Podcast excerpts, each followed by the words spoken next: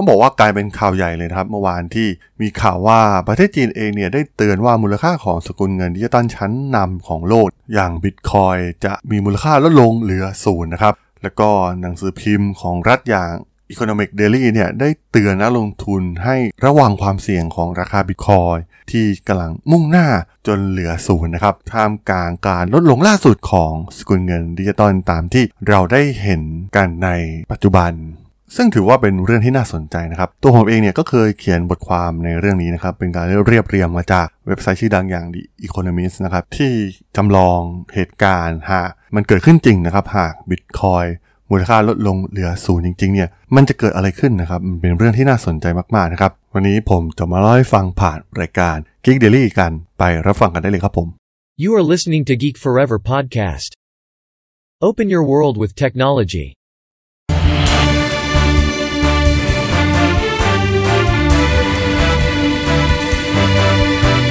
This is Geek Daily.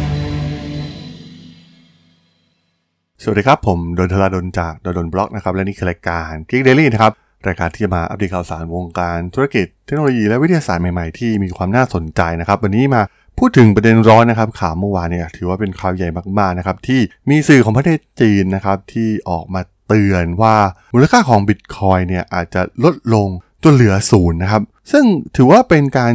ออกมาเตือนนักลงทุนได้อย่าง น่าสนใจมากๆนะครับ แต่ว่ามันเป็นบทความที่ตีพิมพ์โดยสื่อของรัฐนะครับ อย่าง Economic Daily ซึ่งเป็นหนังสือพิมพ์ภายใต้ คณะกรรมการกลางของพรรคคอมมิวนิสต์จีนโดยตรง ที่กล่าวว่านักลงทุนควรระวังความเสี่ยงที่ราคาบิตคอยน์เองเนี่ยกำลังจะมีมูลค่าลดลงเหลือศูนย์นะครับรวมถึงมันได้เห็นแนวคิดบางอย่างนะครับ ที่ทางรัฐบาลจีนมอง สกุลเงินดิจิตอลรูปแบบใหม่อย่างบิตคอยน์เองนะครับ มีคำบางคำที่ออกมานะครับ ก็ถือว่าเป็นคำพูดที่น่าสนใจนะครับ เช่นบิตคอยน์นั้นผลตอบแทนส่วนใหญ่เนี่ยมาจากการซื้อขายนะครับ ซื้อที่ต่ำและขายให้ราคาที่สูงขึ้นนะครับ มันเป็นการปั่นราคาขึ้นมา ซึ่งในข้อมูลจากหนังสือพิมพ์เนี่ยก็ยังกล่าวถึงในอนาคตเนี่ยเมื่อความเชื่อมั่นของนักลงทุนลดลง หรือประเทศตะวัน ตกประกาศว่าบิตคอยเป็นสิ่งผิดกฎหมาย มันก็จะกลับคืนมูลค่าเดิม ซึ่งมันไร้มูลค่าอย่างยิ่งนั่นเอง มันก็เป็นอีกหนึ่งมุมมองนะครับจากฝั่งของอรัฐบาลจีนเอง มันฉายเห็นภาพชัดเจนนะครับว่าพวกเขามองสกุลเงินดิจิตอลเหล่านี้อย่างไร แต่ว่ามันก็มีอีกหลายมุมมองนะครับที่มันมีทั้งมุมมองเชิงบวกและเชิงลบ ต่อเทคโนโลยีใหม่เช่นนี้นะครับ ผมก็ มองว่าสุดท้ายเนี่ยเวลามันจะเป็นเครื่องพิสูจน์เองนะครับว่ามุมมองของใครเนี่ยมันเป็นสิ่งที่ถูกต้อง คราวนี้ลองมามองมุมแบบแง่ร้ายมากๆนะครับ ว่าหากสิ่งที่รัฐบาลจีนได้พูดถึงเนี่ยมันเกิดขึ้นจริงล่ะ มันจะเกิดอะไรขึ้นนะครับ ถ้าบิตคอยมีมูลค่าลดลงเหลือศูนย์จริง ๆ ซึ่งก็ต้องบอกว่าตอนนี้เนี่ยการขยายตัวของโลกคริปโตเคอเรนซีเนี่ยเติบโตอย่างมากนะครับ ในปีที่แล้วมีประมาณ 6,000สกุลเงินที่ได้เข้าจดทะเบียนบน Coin Market Cap นะครับ แต่ตอนนี้เนี่ยมีมากกว่า 11,000 สกุลเงินนะครับที่มีการจดทะเบียนเพิ่มเข้ามา มูลค่าตลาดรวมเนี่ยพุ่งขึ้นจาก 330,000 ล้านดอลลาร์นะครับเป็น 1.6 ล้านล้านดอลลาร์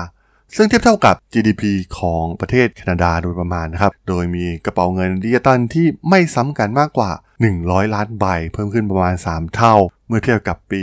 2018 นะครับ ซึ่งผู้ที่เข้ามาลงทุนในตลาดอันหอมหัวนี้เนี่ยก็มีความซับซ้อนมากขึ้นเช่นกันนะครับ โดยมีส่วนของสถาบันคิดเป็น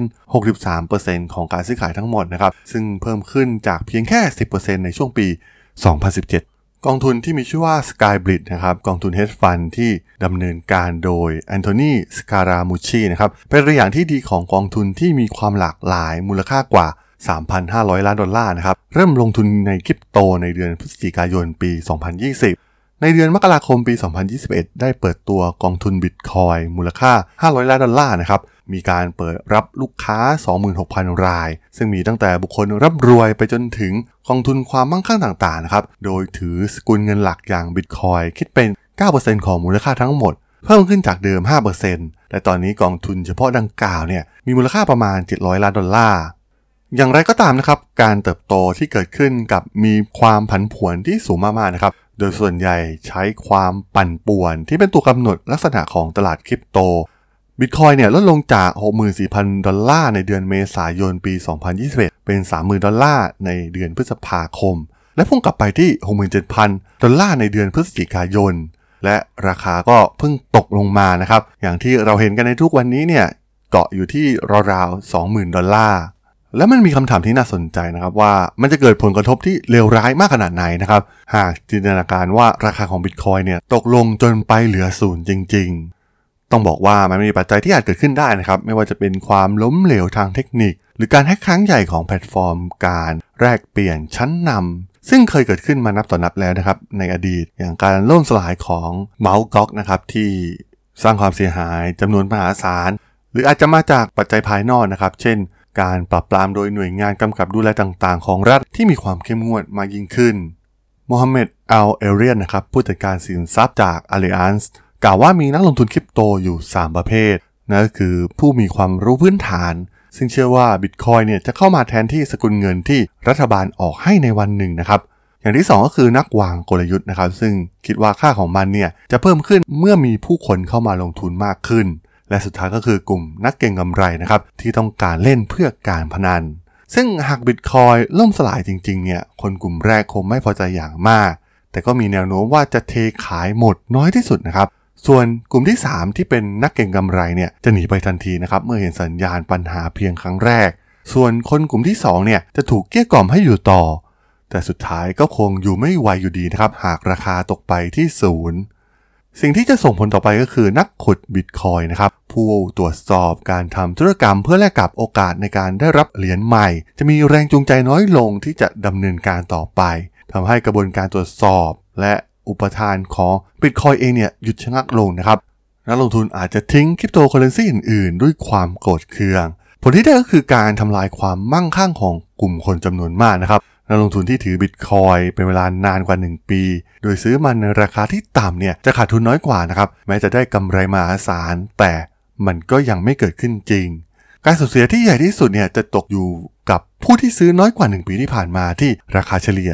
37,000 ดอลลาร์นะครับ ซึ่งจะรวมถึงสถาบันส่วนใหญ่ที่เข้ามาเดิมพันกับคริปโต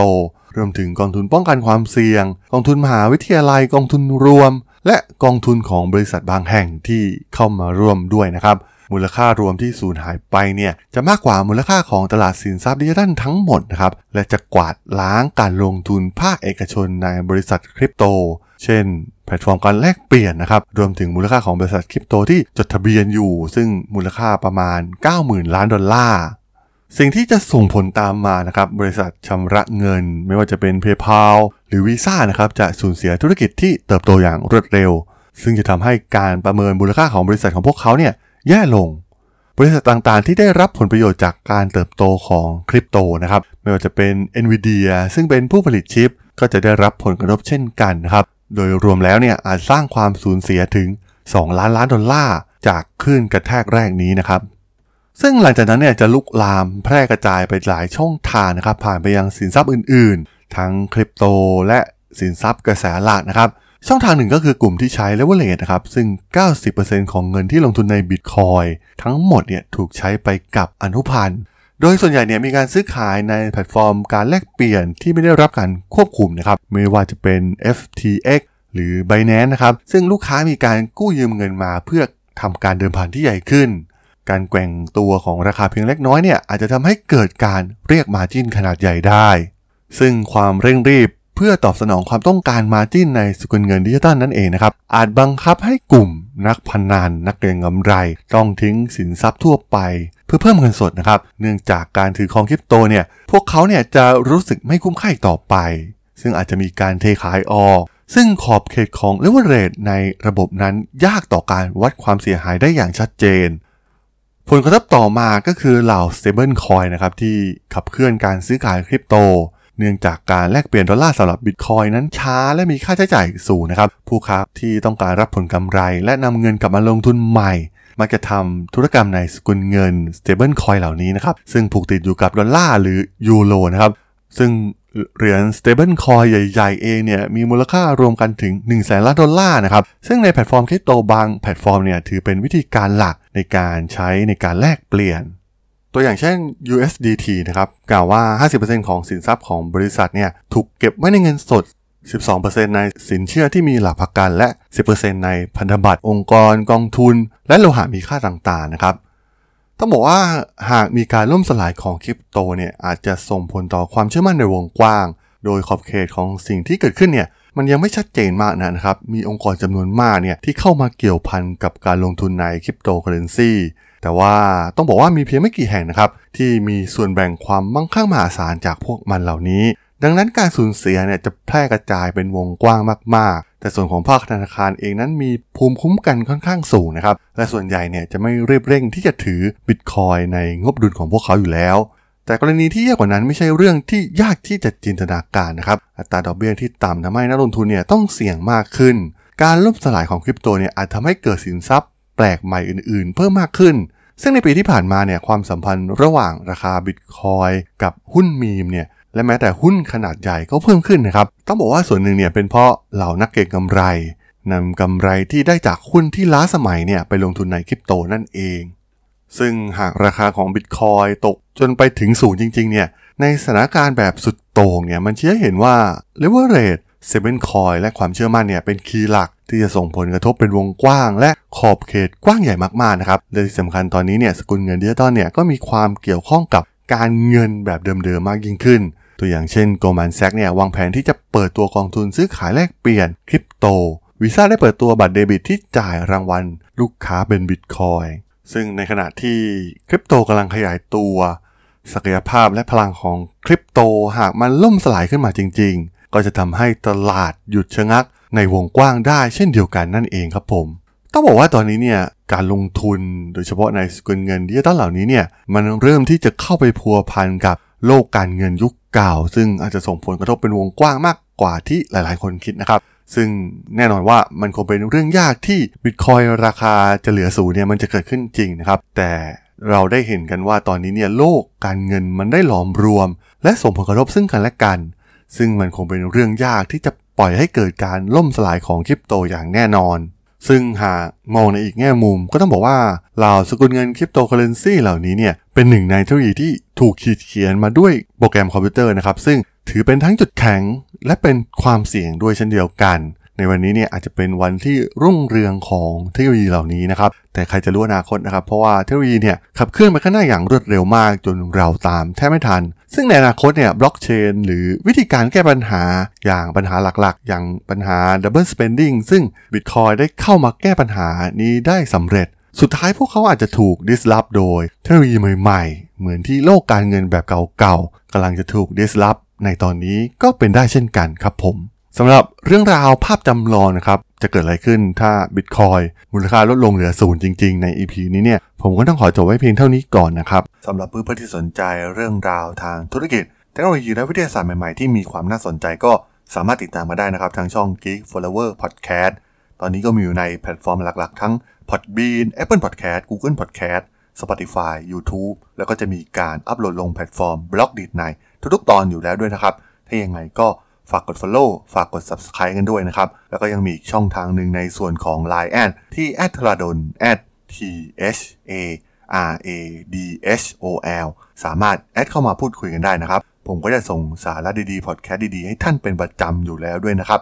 ถ้าอย่างไงก็ฝากติดตามทางช่องทางต่างๆ กันด้วยนะครับสำหรับใน EP นี้เนี่ยผมต้องขอลากันไปก่อนนะครับ เจอกันใหม่ใน EP หน้านะครับผม สวัสดีครับ Thank you.